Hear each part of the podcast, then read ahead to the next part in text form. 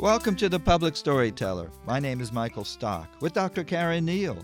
Caren is a professional storyteller and teaches at Florida Atlantic University. Hi, Caren. Hello, Michael. What story do you have today? Michael, here's a story from Richelle Doliner Waxburg. In 1999, I was gifted a great job at Borders Books and Music in Fort Lauderdale. I interviewed at a job fair in Orlando and they said, Oh, we have an opening. You'd be great in Fort Lauderdale. And I said, Fort Lauderdale? I had the interview, I had to do some writing for them, and it was it was my effervescent personality that got me the job and I was there for 7 years and I moved from Daytona Beach, Florida and never wanted to move to South Florida. It was just too sophisticated, too fast. I was a real hillbilly. Coming to South Florida was a really big deal. And I was the community relations manager at Borders Books and Music, where I oversaw all the authors and musicians and the cafe. And I got to work with the schools and the museums and the community. It really was the most amazing experience anyone could have imagined. Not a girl from Daytona Beach, but it happened to me. And maybe eight months into my job, I had met a record producer who was looking at the Borders Books and Music in Fort Lauderdale on Sunrise Boulevard, right next to the Galleria Mall, a half a mile from the ocean. And this was the number one Borders in the state of Florida. It was soaring, and I was the person to create community. And wow, boy, did I create community.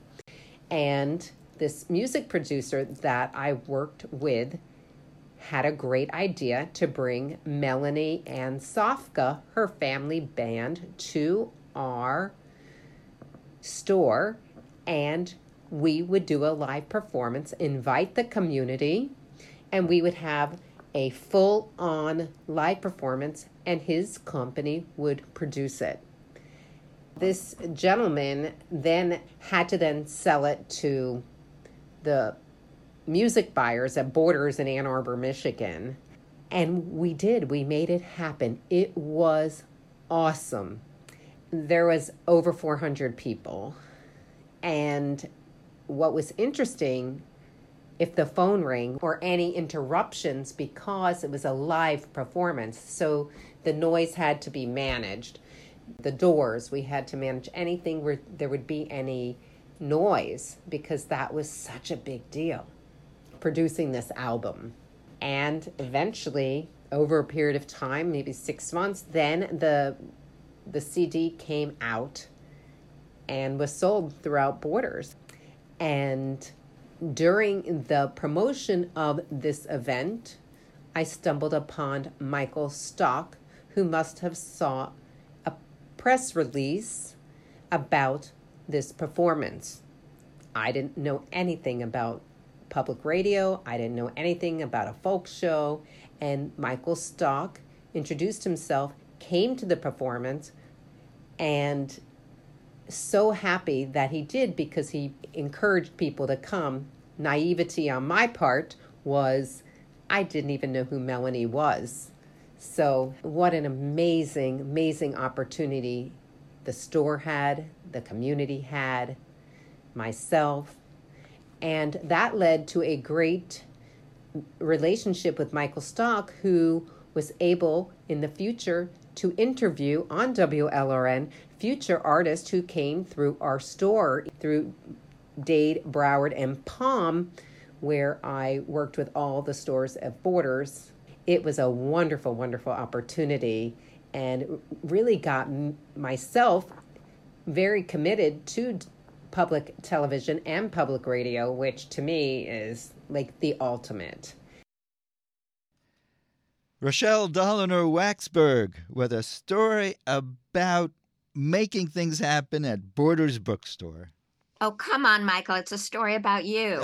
no, I it brought back such nice memories because I hadn't heard from Richelle in such a long time, and that concert that she did at Borders with Melanie was fantastic. When I came across Richelle and I, I told her what I was doing, she got so excited to tell this story, and I knew it would please you. When I knew her, I had no idea she was a hillbilly from upstate. I like the way she says that. That's really funny.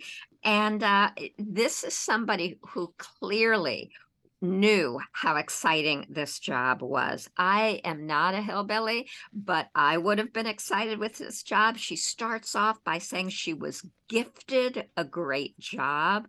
And she says it really was the most ex- amazing experience. I was soaring, amazing, amazing opportunity, wonderful, wonderful. I mean, she cannot say enough about this job and I understand. I don't know how much of it was related to working with you, Michael. Yeah, I don't think much, but she says yes to ideas and she makes things happen.